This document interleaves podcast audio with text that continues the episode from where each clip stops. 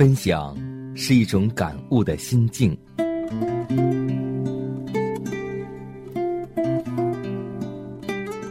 分享是一种生活的信念。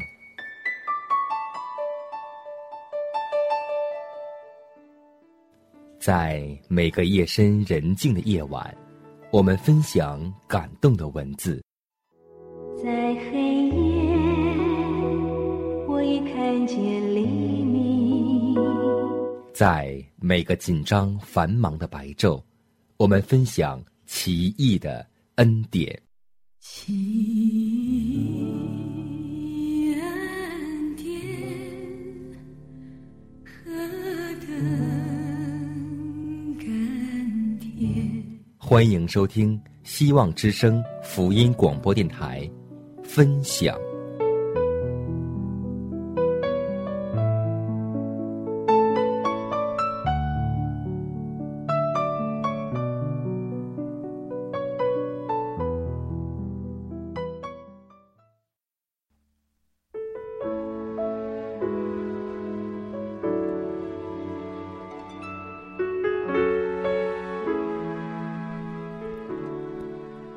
分享你的故事，感悟主的恩典。欢迎在这个时间来继续收听希望之声福音广播电台的节目，我是你的好朋友佳南，欢迎来到分享。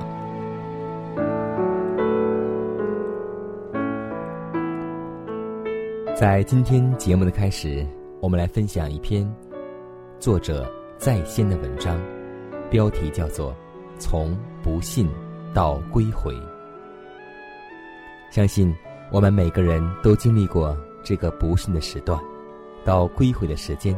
这一路走来，让我们学会了很多。今天，让我们来分享他为我们讲述他的恩典。每当有人问起我是如何信主的时候，我的心就会在那瞬间被主抓住了。在刹那间，所感受到的是无比的喜悦和激动。那一刻。我会被自己信主的历程所感动，泪水会情不自禁的流下来。那一刻，我只想对主说：“主啊，我要感谢您对我的怜悯和恩慈，感谢您没有放弃我，感谢您对我施以大能的拯救，眷顾收留我这个顽固不化的罪人，使我终于投入你的怀抱。我会终身的信靠主，将我的一切。”都交给主。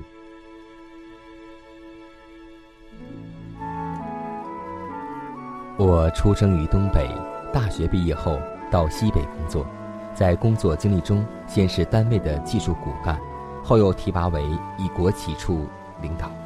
正因为有这些我感到自豪的经历，使我有了非常强硬和自傲的性格。可以说，信主前的我，觉得自己无所不能。没有能难倒我的事情。我认为一切的成功都归功于我个人的努力和聪明的和智商。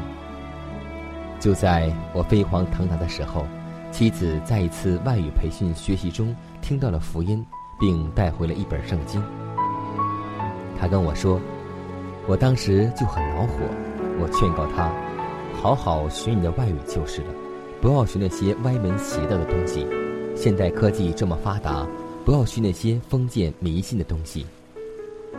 在那个时候，我对信仰这个概念是很模糊的，什么是基督教一点都不清楚，因为我骨子里很强硬，自认为也很坚强，对宗教是根本不信的，并且对信仰也持有抵触、片面的观点，根本就不想去涉足这类事情。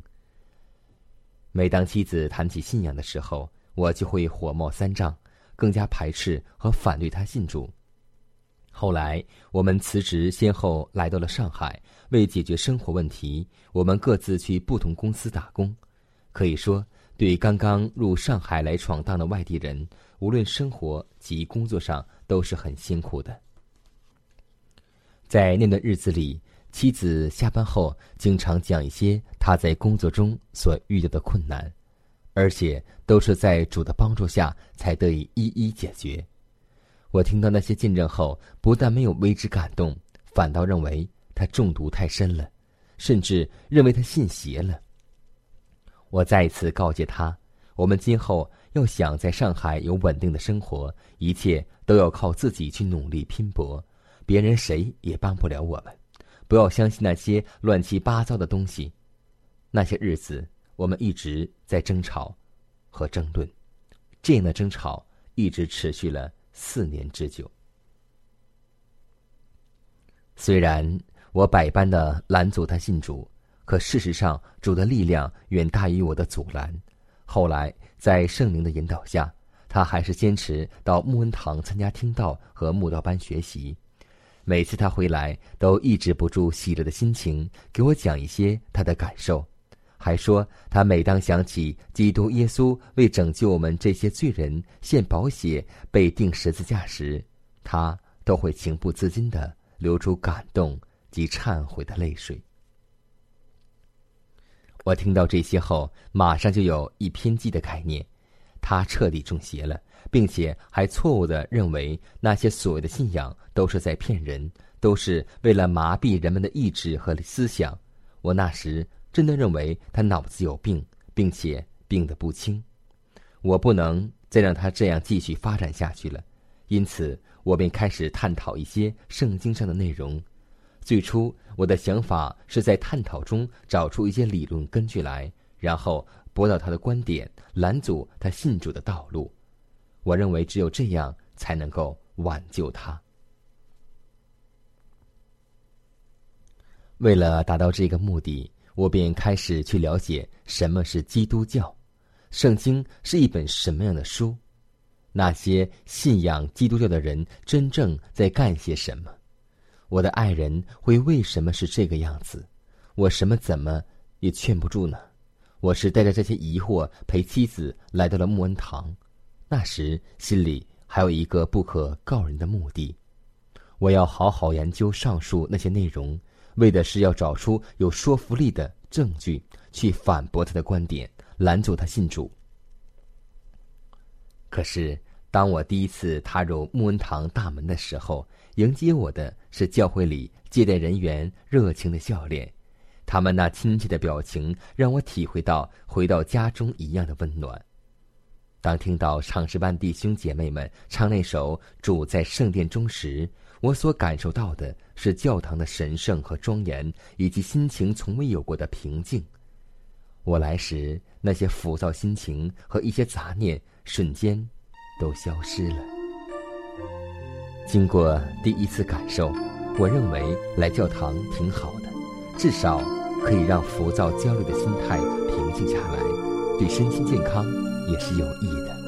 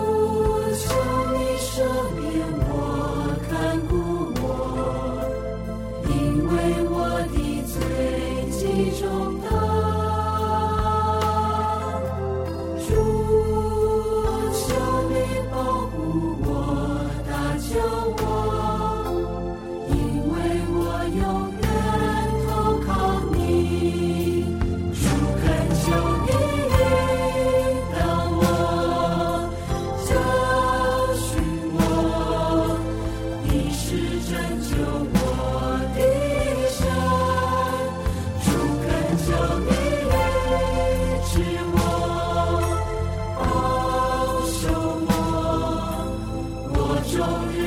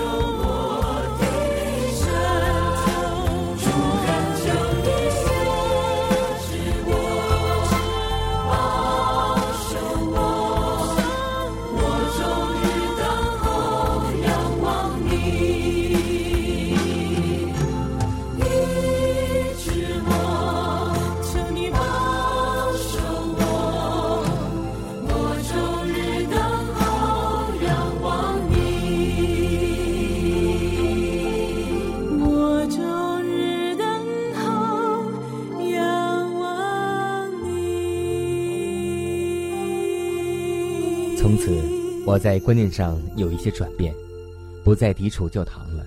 每逢星期六，都陪妻子一同听到和参加慕道班学习。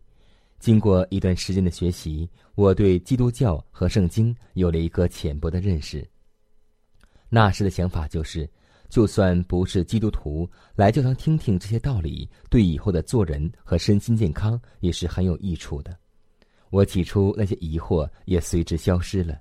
与此同时，我发现我过去暴躁的性格变得平和了，清高的心态变得谦卑了。与我相处，家人和同事都认为我人变了，对于爱人信主的事情也不再去反驳，但仍没有真正的去支持他。可以说，我真正的转变是妻子受洗后那些日子，教会聚集他们那批新受洗的年轻人，组织了青年交流会。每个安息日下午三点钟，我都陪他去参加。在那里，我听到许多让我疑惑不解的话题，也就从那时，我对基督教真正感兴趣了。我开始利用出差机会在外地买书学习，使我对主有了进一步的认识。终于有一天，我有了一个迫切的受洗的愿望。后来，在一次青年交流会上，弟兄姐妹们为我能尽早受洗。归主祷告，主在这个时候也给我这个软弱的罪人施予大能的力量，使我有了归主的信心。终于在二零零二年十月九日，在上海穆恩堂受洗归主。信主后，我深知在灵命上我是个新生儿，有太多东西还需要学习，太多的缺点要改进。我立志要多结一些属灵的果实，去荣耀主，去为主做工，更要坚定的与撒旦、罪恶抗争。通过进一步听课和慕道班学习，我的一些坏习惯在改变。最大的体会和转变是我原来强硬的性格，现在变得很柔和谦卑。让我所感动的事情很多。在慕道班学习救主耶稣那三课时。当听到主耶稣为免我们的罪替我们受死时，我也像妻子从前一样，眼泪控制不住的流了下来。有时候在公车上，想起耶稣对我们的慈爱，想起我们颂赞主耶稣的那些诗歌，我同样会被感动而流出泪水来。我为这些感动而惊奇。要知道，以我过去那强硬的个性，怎么会在大庭广众之前落泪呀？我知道，这眼泪包含的是喜乐、幸福、感恩和忏悔。我终于得救了，蒙福了。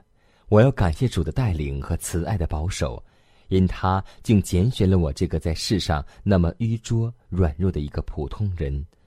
能得到他儿女的名分，活在他的慈爱里，我是多么的喜乐和幸福啊！主是爱我的，主爱我们大家，愿尊贵荣耀都归于他，直到永永远远。阿门。朋友们，你真有喜乐吗？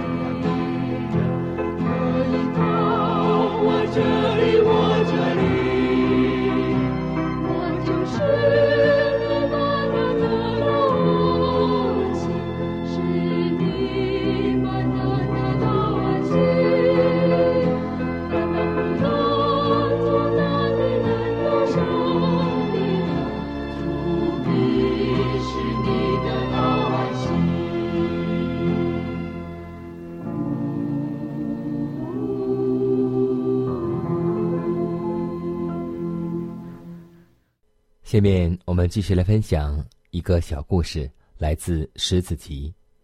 真正的劝告，一位信徒到牧师面前，向他讲述教友中一位所犯的过错，其实都是不实之词。牧师问道：“除了你以外，还有别人知道吗？”他说：“没有人知道。”你把这事告诉过别人吗？还没有。牧师，您是第一个。然后牧师。就对他说：“那么，你回家去，把这事藏在耶稣脚下，永远不要再去述说。撒旦若要毁谤上帝的教会，让他去诽谤，但你却不要做诽谤的工具。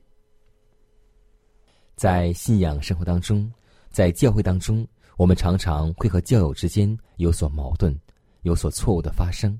但是，弟兄姐妹，我们是不是会像这个人一样？”也经常在弟兄姐妹面前，在牧长面前提及这个人的缺点和毛病，或是来说他一些错误呢。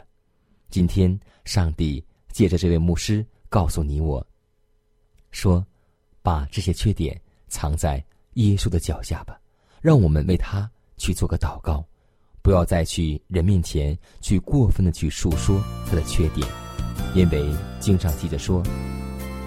我们通常看到别人眼中有刺，其实我们眼中有更多的良木。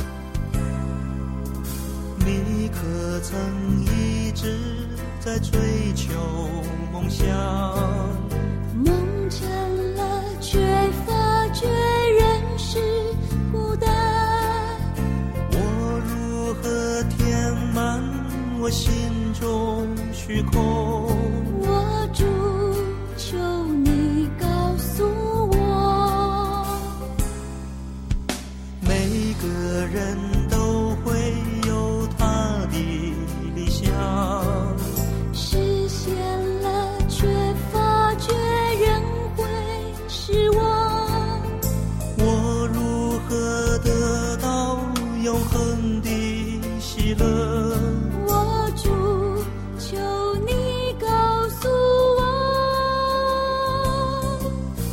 美梦虽然能够成真心想虽能事成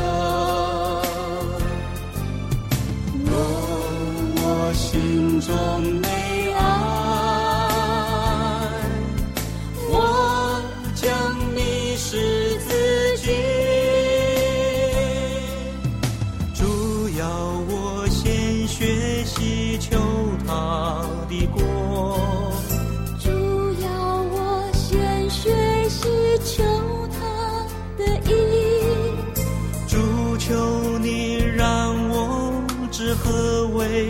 真爱。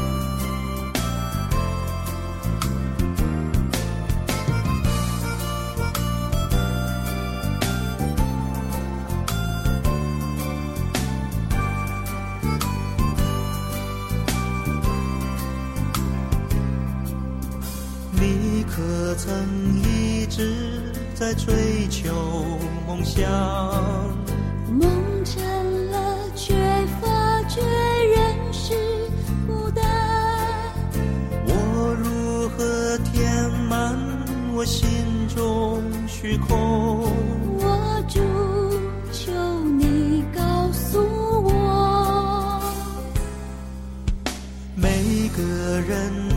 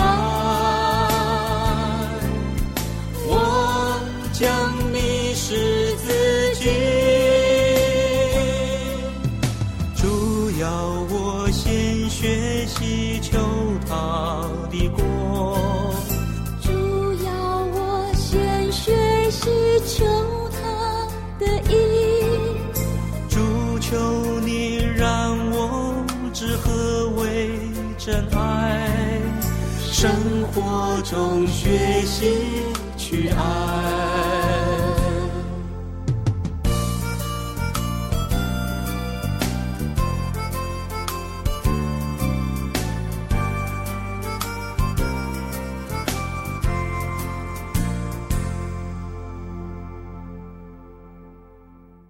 时间过得很快，本期的分享到这里就全部结束了。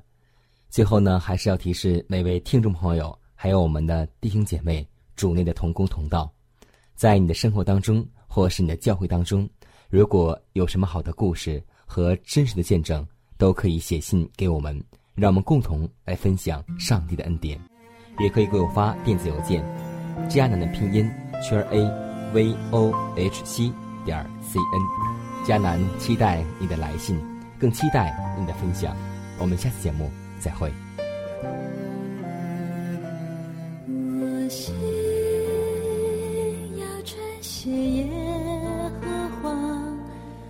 天天求告他的名，要向他诚实称颂，诉说他奇妙作为。